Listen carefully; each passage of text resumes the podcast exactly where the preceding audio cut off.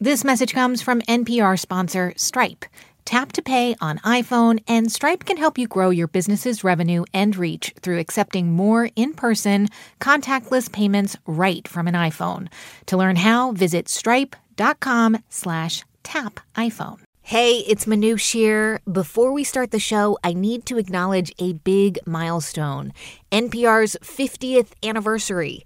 The team and I want to take this moment to renew our commitment to you, dear listener, and our commitment to serving an audience that reflects America, in which we hear every voice. And in that spirit, we have a brand new episode for you today called The Artist's Voice. It's all about the power of expression through art. We hope you enjoy it, and thanks so much for being here. This is the TED Radio Hour.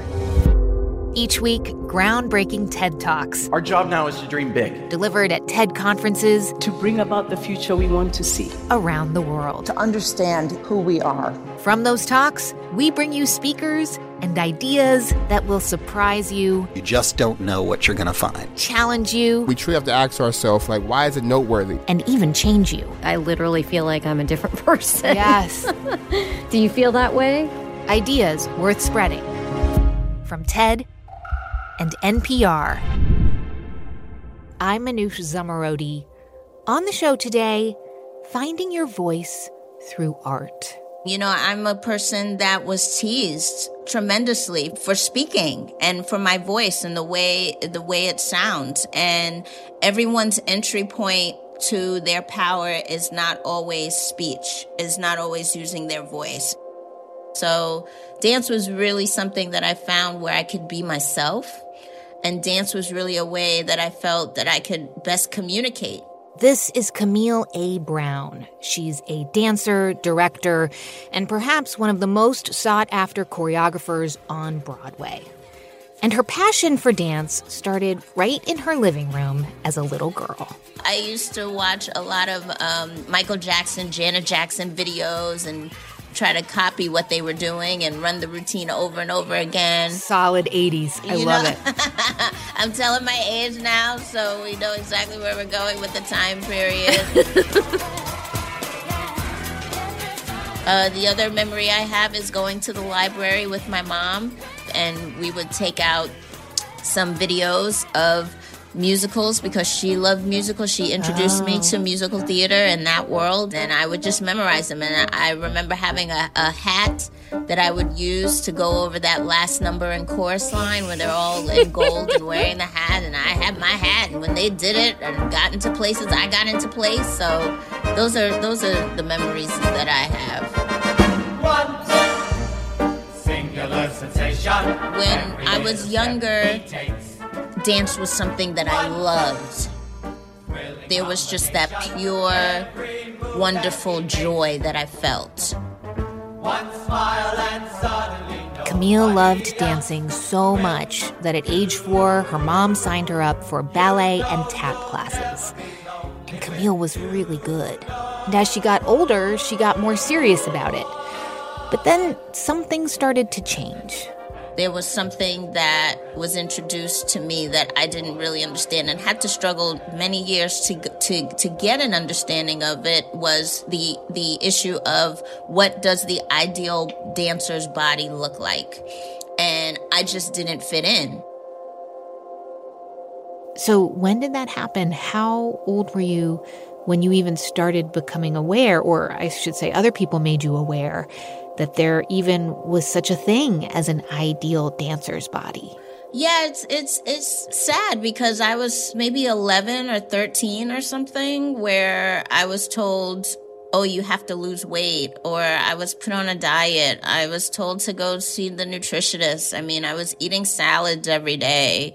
So to already mm. go into a situation where you're told that you're not good enough and you have to change and it's not right and you're not going to get better unless these things happen. Um, and it has everything to do with body and nothing with the true intention of why you're there in the first place is for the love of dance. Uh, that's hard to get mm. through as a, as a kid. Yeah. So it was hard to, to have that pure joy turn into something that was polluted a little bit with judgment and feeling of unworthiness sometimes. And I felt invisible. Despite all that, Camille forced herself to keep dancing all through high school and into college. And then she discovered choreography through composition classes. And that's where you make up your own dances and really um, find your own creative identity. And I hadn't understood that mm. because as a as a dancer, as a student, I was taught the, the choreographer or the teacher comes in, they show you the material, and you do it. But here, my first composition teacher, she was asking us how we felt about creating and can we uh, apply certain feelings and emotions that have to do with what we're going through in our life into a step. And I was just like, what? Hmm. What kind of concept is that? You're actually asking me to think about this? Okay. Uh, and the performance is coming from what you want to do, which is very different. So, what changed for you? Like, how did that change the way that you thought about dance?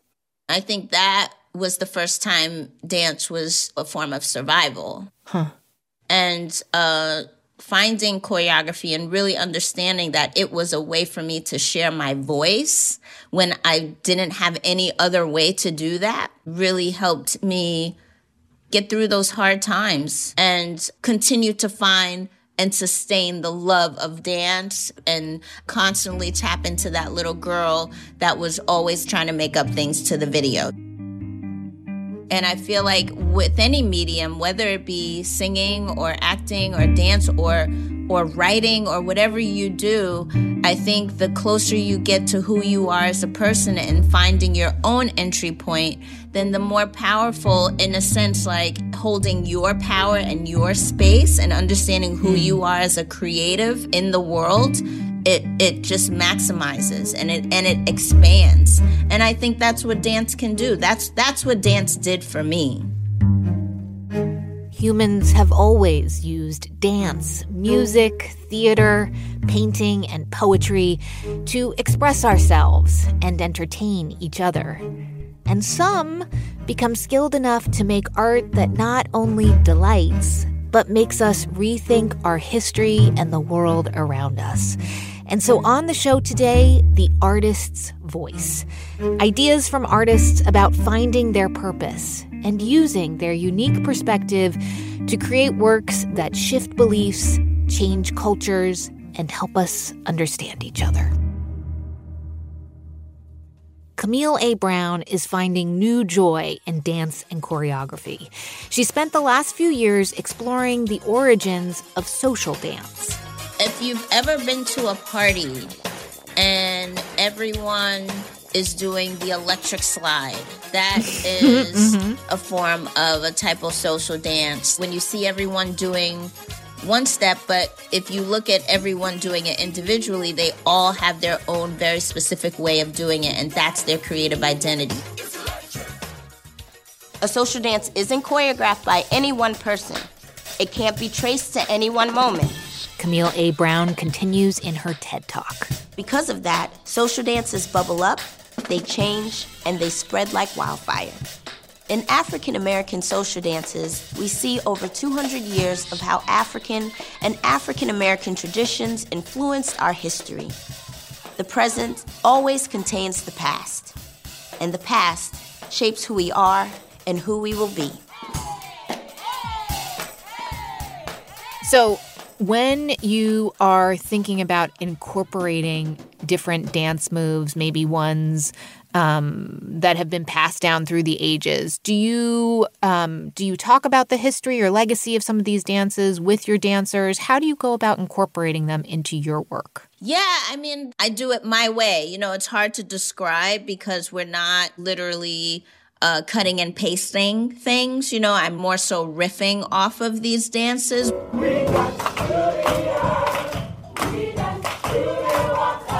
So, for instance, when I did Once on This Island, it was inspired by several Caribbean islands, which gave me an opportunity to tap into Afro Haitian, Afro Cuban, West African dance.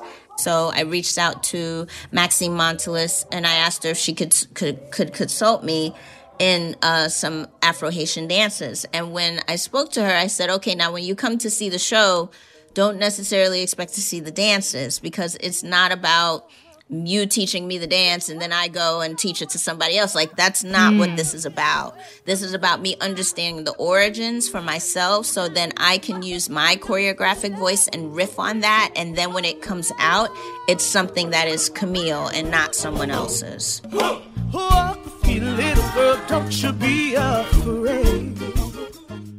So during the pandemic, you have actually continued with this idea of celebrating the origins and community, people coming together with social dance by starting an online school. Yeah, so I think my my friend named it that I was doing a school. I I actually didn't think of it in that way. I just thought you know, we're doing these live classes and then also I wanted there to be an additional understanding that this is all intellectual as well. Uh, so I connected with a lot of people who are my friends and scholars and basically gave over my platform during COVID to, to them and to my dancers to teach. Five, six, seven, step.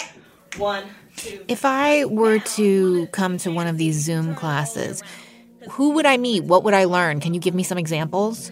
Yeah, you would meet uh, Catherine Foster, who really has a beautiful sense of the West African dance. Yeah, so let's do that much with music. Let's walk through it. How are we feeling? Uh, you'd see Dexter Jones, who is a legend uh, in terms of uh, jazz dance. And we can't discuss swing dance without first acknowledging the music that went with it and its roots. And then you'd also meet musicians. Martha Redbone, who is a fantastic uh, musician and composer.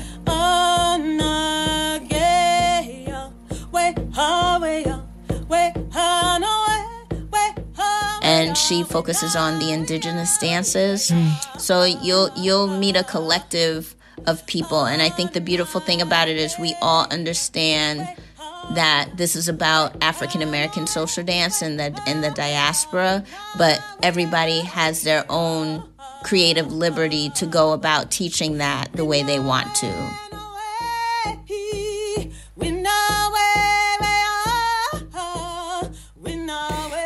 So I'm wondering, like, this idea of education, is it in some way activism? Is it about expression of identity? Like, what do you see that dance brings to communities that have, have lived with these dances and to communities who are maybe being introduced to them for the very first time?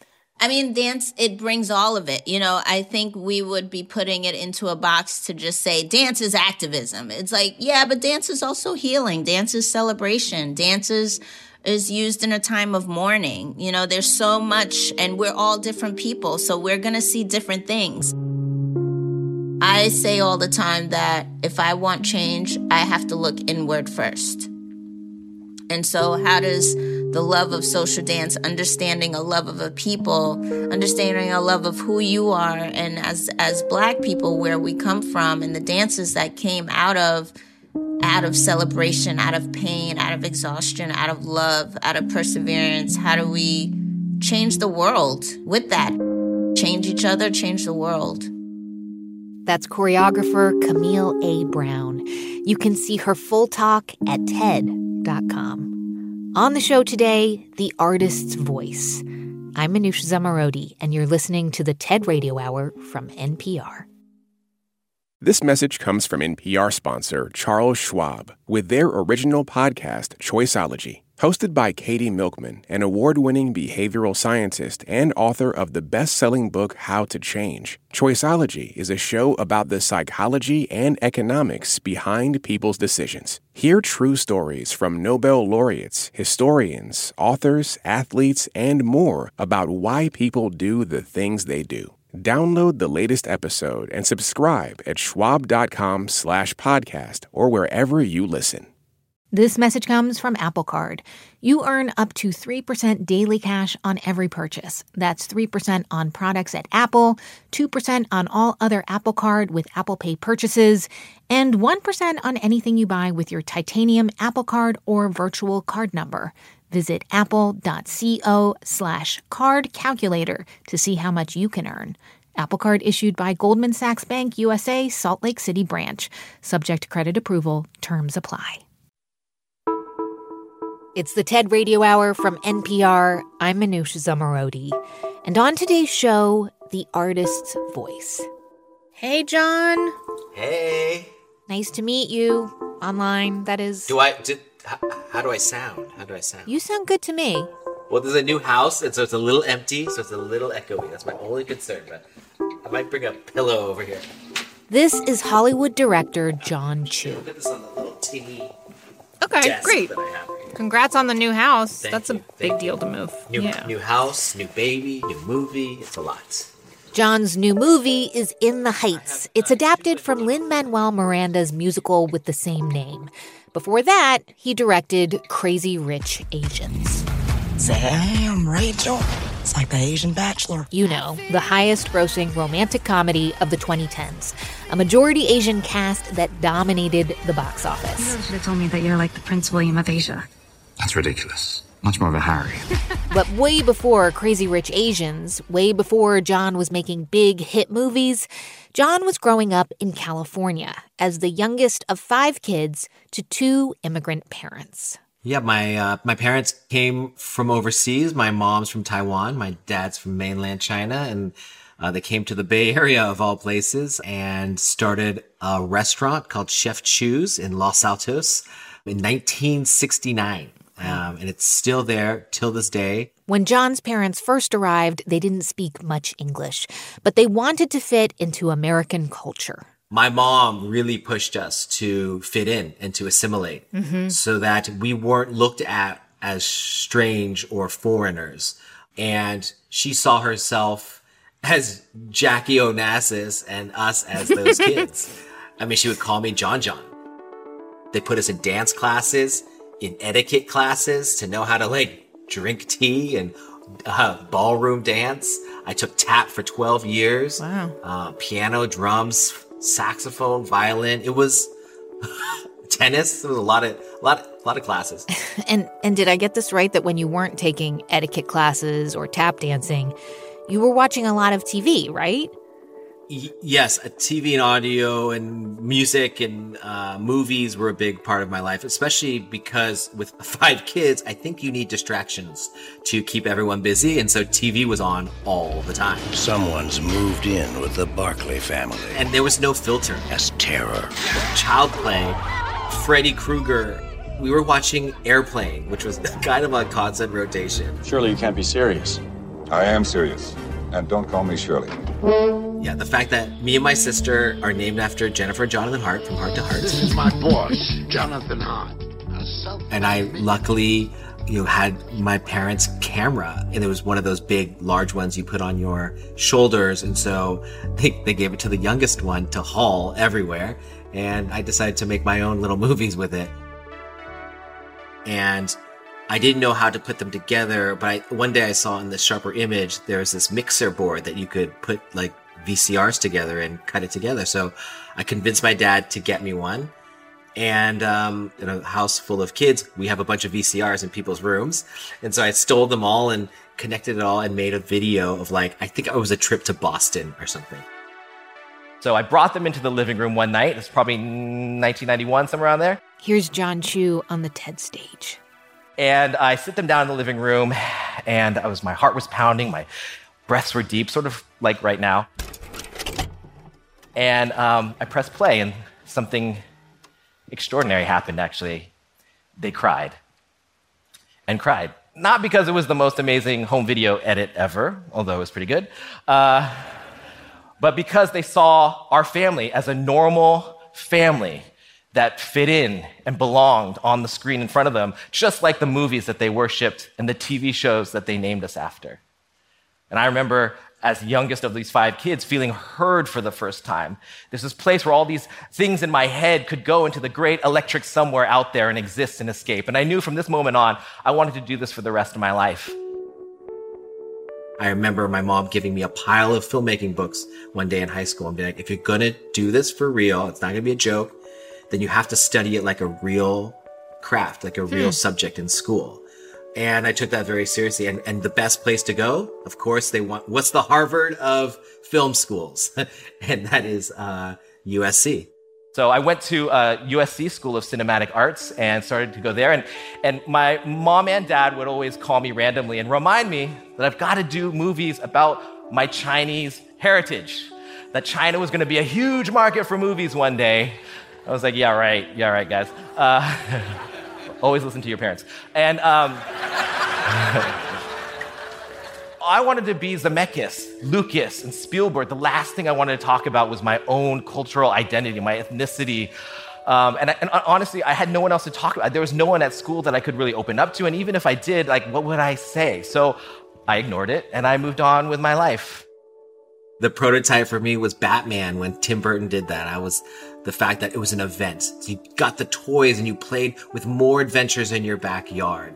That you listened to the soundtrack before you went to sleep. You danced in your living room to it. To me, that was like the ultimate form of entertainment. And that's what Jon made right out of college. Steven Spielberg saw one of his student films, helped him get an agent, and five years later, Jon put out his first feature film. Are you ready to step up? My first movie was uh, Step Up 2 the Streets, a dance movie. Then there was Step Up 3D, a sequel to the sequel. And then. Never say never. Justin Bieber, Never Say Never. A documentary about Justin Bieber. Then a G.I. Joe sequel. Then another Justin Bieber doc. And a cartoon turned movie, Jem and the Holograms. It's all in the wrist. And then I did Now You See Me 2. You want to see a thing of beauty? Sort of magic heist movie. Seven years, seven movies. Jon was on a roll and making Hollywood studios a lot of money. So, Jon, just go with me here. If we were making the movie about you, I mean, clearly somebody very famous would play you, but it's kind of like fairy tale, right? Like parents come from hardship, they open a restaurant that everyone loves, you go to the most amazing schools, you're making these movies that are just like big time, but then you like in the movie of you, there's a moment, right, where you're like, "Wait, what, uh, hold on." Something happens where you're like, yeah. "I need to make a change." Yeah. I felt a little bit creatively empty I'd been doing movies for about 10 years at that point, mm. and a lot of sequels, a lot of franchise stuff, been making a lot of money for people. But I didn't know why I was doing it anymore. What am I actually saying? What do I want to say? What am I supposed to be saying? What needs to be said? I never talked about my own cultural identity crisis, being Asian American. Wait, what do you mean? You just ref- you just referred to it as a Asian American crisis. That's the mm. first time I've heard you use that word. Where was the crisis part? I think it was um, when you don't acknowledge how important the Asian part of your identity is and how many others out there are like you in terms of balancing these different cultures and so you just bury it. Mm. If someone says something to you on the street, if someone says something to you in a meeting, you bury it. Like, don't spend the energy on fighting it because your vengeance is when you make the thing, when you succeed on the other side. Just do better than them. My sister reminded me the other day. She's mm-hmm. like, "Do you remember when we crossed when we were like seven or eight, and we went across the street to the Tower Records, and that car pulled over and said." Go back to your country, chinks. To us, kids. Three, three kids. She's like, that, I've never forgotten that moment. And I was like, that's crazy to me because it just was a blip. And then I realized how lucky I actually was that I was so young and naive that I, and, and maybe my parents purposely protected us from that so we didn't have to deal with it. But at some point, there's a reckoning. At a certain point, I'm like, no, now they need to see me. I got a sign. I heard voices from the sky, and um, well, more is like birds. Okay, fine, it was Twitter. And in Twitter, it was Constance Wu on Twitter. It was uh, Daniel Dae Kim. It was uh, Alan Yang. All these people who were writing their frustrations with representation in Hollywood. And it really hit me. I had thought these things, but never really registered. I was really focused on, on, on, I felt lucky to be working. And so then I realized, yeah, what is wrong with Hollywood? Why aren't they doing this? And then I looked at myself in the mirror and realized, I am Hollywood. I literally, I'm so Hollywood. I popped my collar before I came out here. That's how Hollywood I am. Is it still up? Is it still up? Okay, good. For all these years, I felt just, I, have been given so much. So, what was I giving back to the film business that I, that I loved? I earned the right to be here, not just to have a voice, but to say something and uh, say something important. And I had actually the power, the power, the superpower to change things if I really, really wanted to. And so I found uh, Kevin Kwan's amazing novel, Crazy Rich Asians, and we went to work. Jon thought Crazy Rich Asians was his chance to tell an Asian American story with a multi ethnic Asian cast using Hollywood money. Singapore for spring break. If you haven't seen the movie, it's got the classic rom com trappings. A college professor is in love with a handsome guy from Singapore. We've been dating for over a year now, and I think it's about time people met my beautiful girlfriend. Who invites her there to visit his family but fails to mention that they are incredibly wealthy. One could even say crazy rich. We're comfortable. That is exactly what a super rich person would say. You might remember just how big the movie was when it came out in 2018. But when Jon first pitched the idea, Hollywood execs thought it was really risky. And there wasn't much to compare it to because the most recent Hollywood film with a majority Asian cast and director, it was The Joy Luck Club from 1993. It was not a guarantee at, at, at all. Um, every time we did surveys and stuff, the audiences weren't going to show up. And in fact, even in our test screenings, where you give free tickets to people to watch your movie, it had a 1 to 25 ratio, meaning after 25 asked, only one person said yes, which is super low for these types of things. So we were pretty screwed. Um, but then the electric somewhere struck again. And this army of Asian American writers, reporters, bloggers went to work unbeknownst to me. They started to post stuff on social media, write stuff about us in, in articles. It was like this grassroots uprising of making ourselves news. I'll never forget going opening weekend, and I went into the theater, and it's all not just Asians, all, all types of people. And I go and I sit down, and people people laughed, people cried, and when I went into the to the lobby, people stayed. It's like they didn't want to leave. It was the same thing that my parents felt when they watched our family videos in that living room that day. Seeing us on the screen has a power to it. And the only thing I can describe is, is pride. Crazy Rich Asians did really well at the box office, but it also generated a lot of conversation about who and what moviegoers want to see on the screen.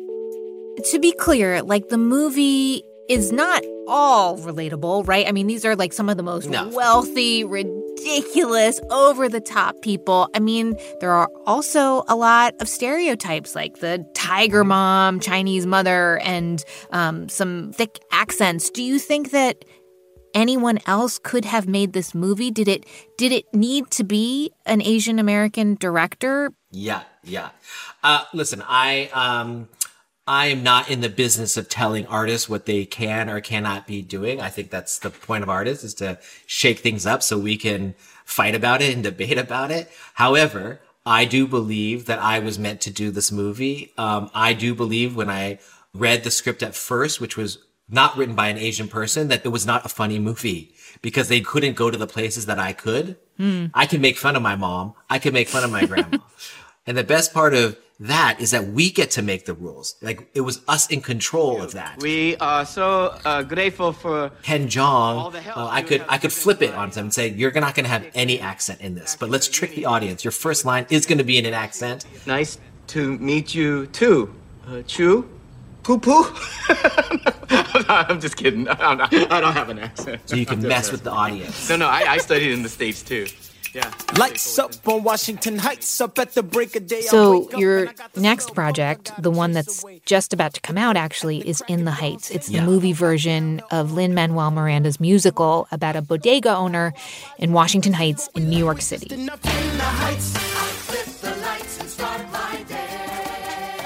So this is another huge film that features all actors of color. Is is that why you wanted to do this film? In part at least? it's true. I saw it back in 2010, 2011, somewhere there. Um, I didn't have that sense of purpose yet, uh, but I lo- I I was crying during that show in Broadway because I saw my immigrant family. I came from a Chinese family, working family that took care of each other. And that's what this show was about. This idea that every generation can see a little bit further that the generation before can't, which is kind of what creates the discrepancy between the two. I love that nuance between that. I felt that. The family dinners that I would have, they had these family dinners in this Broadway show. And it was about dreams. We were taught to dream really big when we were young. So I always thought that that's what I'm bringing is I understand this. I'm not Latino. I'm not from Washington Heights. I'm all California kid, but that core, I got it and I could communicate that. And what I learned, I'm so glad I did it after Crazy Rich Asians because Crazy Rich Asians woke me up just to seeing people see the movie, realizing they're not alone in that struggle and that identity, Asian identity crisis. Hmm. And then going out to eat afterwards, the same food you just saw in the movie. Like if you could eat together, if you could listen to the great music that you hadn't heard before in another language and share that together and watch a movie and share that together, imagine what you could do when you understand each other and see each other. To me, that was so powerful to experience. So going into In the Heights, I only protected those things more this time. Like, all right, you tell me what are the traditions? What are the sauces I need to have on this table? Where is everyone sitting? Hmm. Um, Crazy Rich Asians allowed gave me the experience to know make room, make room, make room, and make time to have those conversations. And is that the way forward then? Putting people on screen who are underrepresented? I mean, especially, perhaps it's even more urgent considering the discrimination against Asian Americans, the real divisiveness here in the United States. Yeah. Is that your responsibility to use pop culture, art that is accessible to everyone to try and make people understand Mm-hmm. each other better? Um, my dad always said, like when I would see someone treat him poorly out there, and he would treat them nice right back at the at the restaurant, feeding them food. I would be like, Dad, what? They can't talk to you like that. And you and my dad would say, like, you're representing. We represent. This is probably your first time they they know a Chinese family intimately, and uh, my responsibility is to treat them kindly and fill their stomachs. So next time they see another Chinese family, they won't treat them like that. Wow. My mom and my dad made did what they could to give us safety, to give us confidence, to give us things they didn't have, to build the America that maybe wasn't, but what they really wanted it to be, Hmm. what it had to be for them to survive. America is the idea of what we're making. It's not what we are. Hmm. It's what we Hmm. all want it to be. Every generation has to keep getting us closer. That's what I want my stories to tell. I want you to come to the movies and come out of it feeling hopeful, not naive, but hopeful that if we all do our little piece that we can meet this moment that is begging us to meet. That makes it more containable for me. That's director Jon Chu. His film In the Heights is out in June. You can hear his full talk at TED.com. On the show today, The Artist's Voice. I'm Manoush Zomorodi, and you're listening to the TED Radio Hour from NPR. Support for this NPR podcast and the following message come from ezCater, committed to helping companies solve food. From employee meal plans to on site staffing to concierge ordering support. With corporate accounts, nationwide restaurant coverage, and payment by invoice. ezCater.com.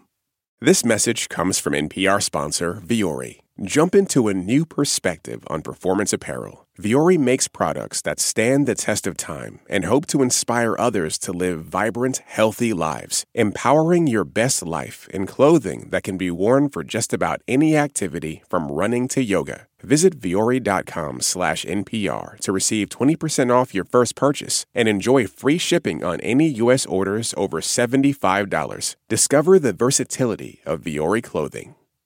This message comes from NPR sponsor Mint Mobile. From the gas pump to the grocery store, inflation is everywhere. So Mint Mobile is offering premium wireless starting at just $15 a month. To get your new phone plan for just $15, go to mintmobile.com slash switch. It's the TED Radio Hour from NPR. I'm Manoush Zomorodi. So far, we've talked about dance and film. And now, let's talk poetry. In January, a young poet stole the show at the presidential inauguration in Washington, delivering a soaring poem and becoming pretty famous in the process. That poet is Amanda Gorman. But Amanda was thinking about the intersection of art and politics well before this year. In 2018, she gave a TED Talk all about the artist's voice and how, for her, poetry and politics are inseparable. I have two questions for you. One, whose shoulders do you stand on? And two, what do you stand for? These are two questions that I always begin my poetry workshops with students because at times poetry can seem like this dead art form for like old white men who just seem like they were born to be old, like, you know, Benjamin Button or something. And I ask my students these two questions, and then I share how I answer them, which is in these three sentences that go I am the daughter of black writers, were descended from freedom fighters who broke their chains and changed the world they call me.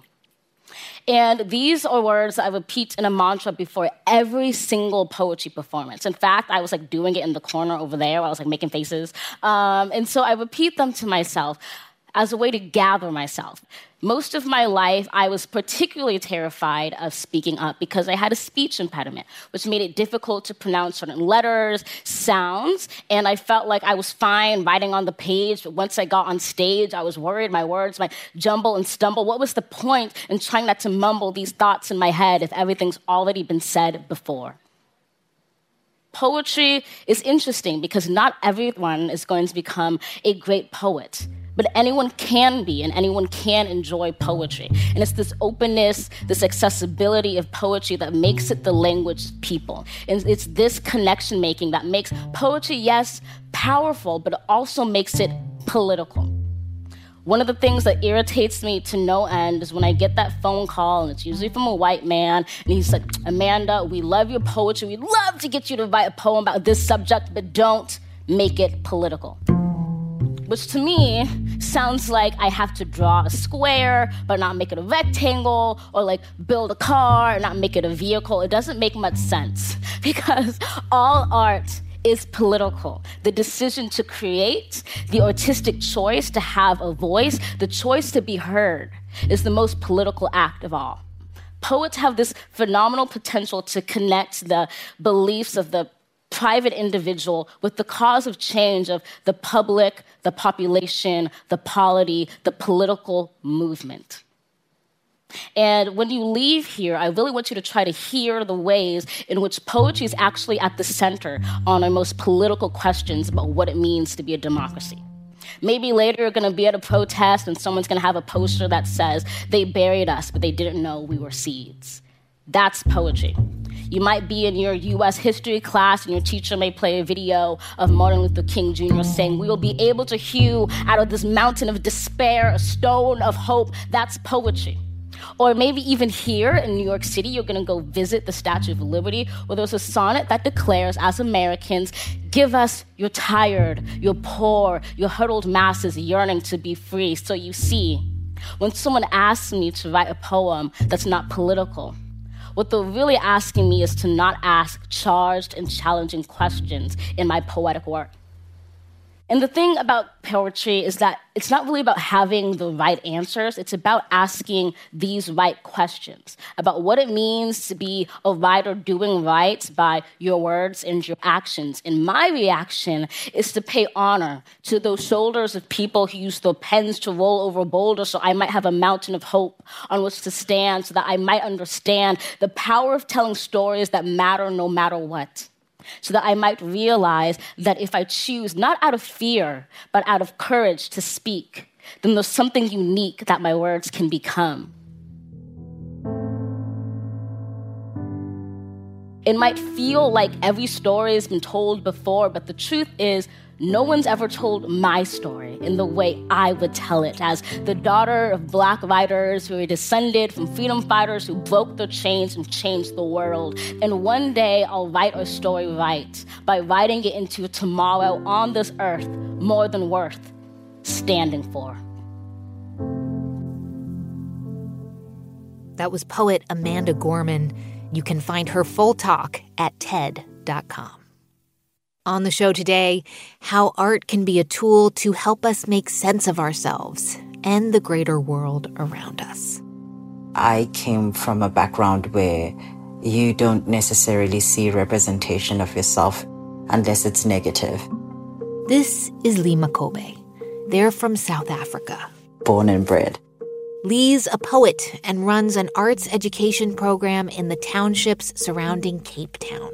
Most of my work is rooted around writing and performing and creating work about social justices, whether it's uh, LGBTQ rights, African rights, immigrant rights. Um, I'm basically that person that makes difficult topics accessible to all. Was there like a moment when you first began to see yourself as a poet? Yes. I grew up around a fierce family of, of matriarchs, really. And all of them during the apartheid era in South Africa used to have so many like bright stories. Mm. Whatever it was, it was sort of inspiring for me. And I remember when I got to the eighth grade, my mother got into a coma. Um, she got into a car accident. Oh. And I saw this thing on TV called Brave New Voices. And I said, wow, look at these American teenagers talking about like real deep issues, sharing and expressing their emotions, being vulnerable on stage, and they have a voice. Hmm. And suddenly I started writing. I wrote a letter to my mom to plea with her to, to wake up from the hmm. coma. And I didn't at the time think it was poetry until the nurse was like, wow, you write poetry. I said, what? And from then on, sort of sparked this journey of just truly like self expression and trying to relate not only to myself and heal myself, but heal people who come from similar backgrounds to me. What a story that, that the nurse had to tell you that you were a poet. I love that. oh, that is yeah. great. Okay, so in a minute, you are going to read us a poem about coming out as transgender to your family. But first, I just want to ask you, you know, what was your upbringing like and and what happened when you realized you were transgender? I think it's quite fascinating. So, growing up, I sort of grew up where my expression was in the middle. So you didn't quite know. Is it a boy? Is it a girl? Uh-huh. We really don't know, but cute kid, I guess. Yeah, yeah. But I didn't struggle. Hmm. I think I've always had an understanding of what it is, but it was fascinating navigating a world where in my native languages, there are no pronouns for people. Huh. Um, people in my community don't understand or even know of the word transgender, I had to go all the way to America to, even for myself, know that what I am or the language or the title of the word for it is transgender. And I think that's been like the fascinating journey of like having gone overseas to know and learn about myself in depth mm. and come back with the language to say this is what I am. And and so what language is that? That's uh, Xhosa and isiZulu. Zulu, okay. So, for example, everyone is their name, or if people are really being insistent, they will give you a title out of respect. So, for example, if you see an older woman, perhaps uh, um, then they would address them as mama mm-hmm. or, or gogo, which means old lady or grandmother. Um, and that's applied to everyone. So when it's like that, everyone's gender is always assumed. Hmm. So some days I'm read as yo sisi, which means sister or like young woman. Or some days I'm read as buti, which is brother or young man. Um, and those are the only sort of titles or pronouns they have because they don't have she or he, which has been really fascinating for me to also like sort of navigate. Hmm. Yeah, I can only imagine. Uh, I do want to ask you also about the work that you do to help other young people navigate their issues. You you run a nonprofit, and and what are some of the the problems that you're helping them with? So, first and foremost, the grievances that come most from these young kids is the one of coming from poverty, of where everything that is measured with success, including education, has a monetary value added to it. And most of the time, if you're earning less than $200 for an entire family, um, it's not going to make ends meet. No. Um, and so those are some of the issues that I have to help them through. So some of the students I've had, one of which is an incredible success story. He started in the program that I created when he was 16. And he's right now at Cambridge University studying for a PhD. Mm-hmm. And he came from a one woman working household. He lived in a shack.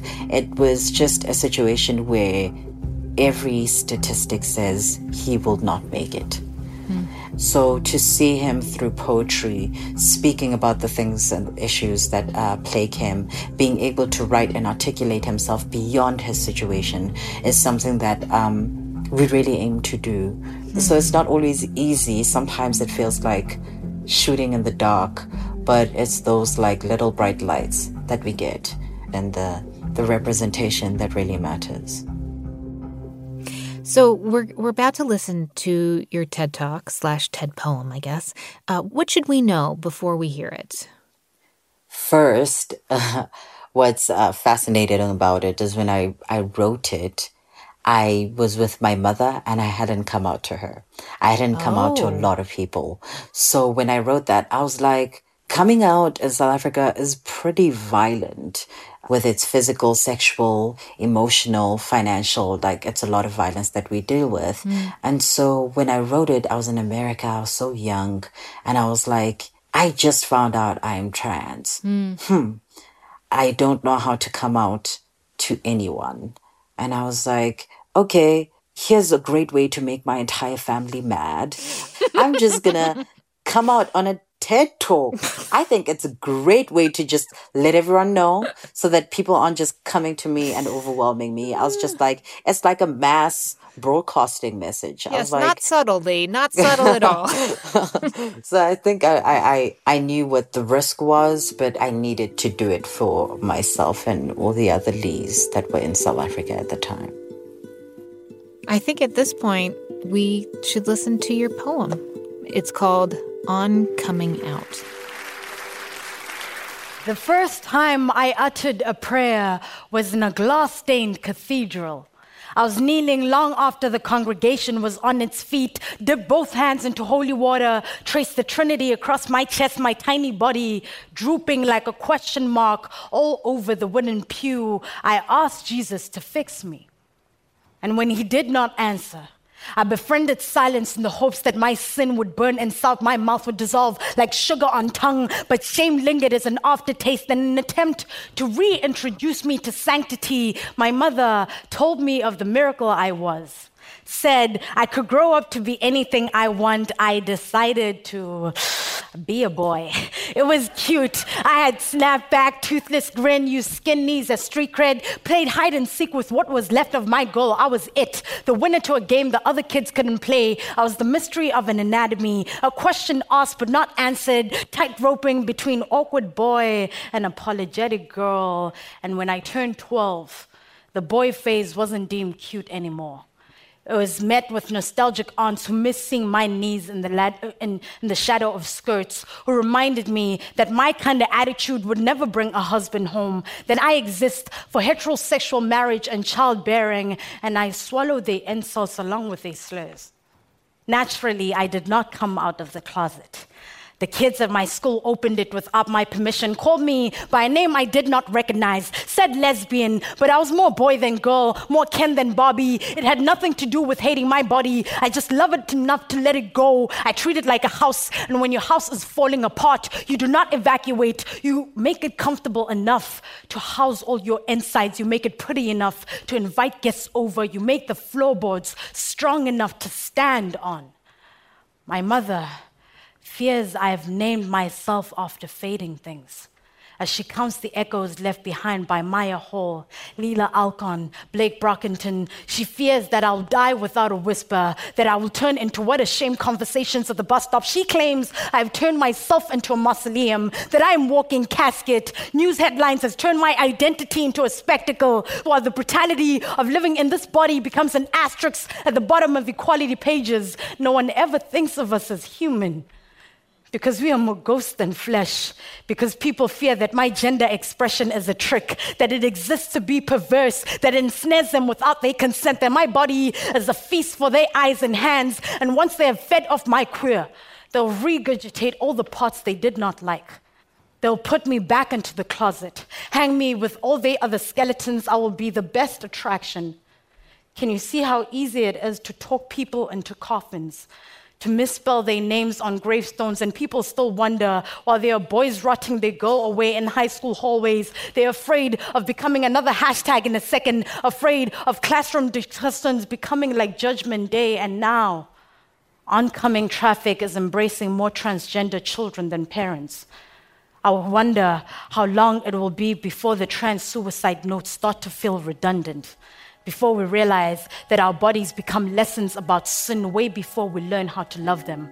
Like God didn't, didn't save all this breath and mercy. Like my blood is not the wine that washed over Jesus' feet. My prayers are now getting stuck in my throat.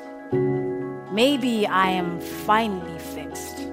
Maybe I just don't care. Maybe God finally listened to my prayers. Thank you. That's Lee Mokobe. They're a slam poet and the co founder of the youth arts education group Vocal Revolutionaries. You can see Lee's full poem at TED.com. Thank you so much for joining us for this hour on The Artist's Voice. To learn more about the talks on today's show, go to TED.npr.org. And to see hundreds more TED Talks, check out TED.com or the TED app. Our TED Radio production staff at NPR includes Jeff Rogers, Sanaz Meshkinpour, Rachel Faulkner, Diba Mohtasham, James Delahoussaye, J.C. Howard, Katie Monteleone, Christina Cala, Matthew Cloutier, Janet Woojeong Lee, and Fiona Geiran, with help from Daniel Shukin. Our theme music was written by Ramtin Arablouei. Our partners at TED are Chris Anderson, Colin Helms, Anna Phelan, and Michelle Quint. I'm Manoush Zomorodi, and you've been listening to the TED Radio Hour from NPR. This message comes from NPR sponsor VCU Massey Comprehensive Cancer Center, who, as an NCI designated comprehensive cancer center in the country's top 4%, is unconditionally committed to keeping loved ones in their lives. MasseyCancerCenter.org slash comprehensive. This message comes from NPR sponsor Planet Oat. No deep thinking here. Planet Oat oat milk is rich, creamy, and an excellent source of calcium with vitamins A and D. Also, Planet Oat's unsweetened varieties have zero grams of sugar. Visit planetoat.com for more. What does it mean to be black in America? In NPR's Black Stories, Black Truths, a collection of stories as varied, nuanced, and dynamic as the black experience, you'll hear it means everything. Search NPR Black Stories, Black Truths wherever you get your podcasts.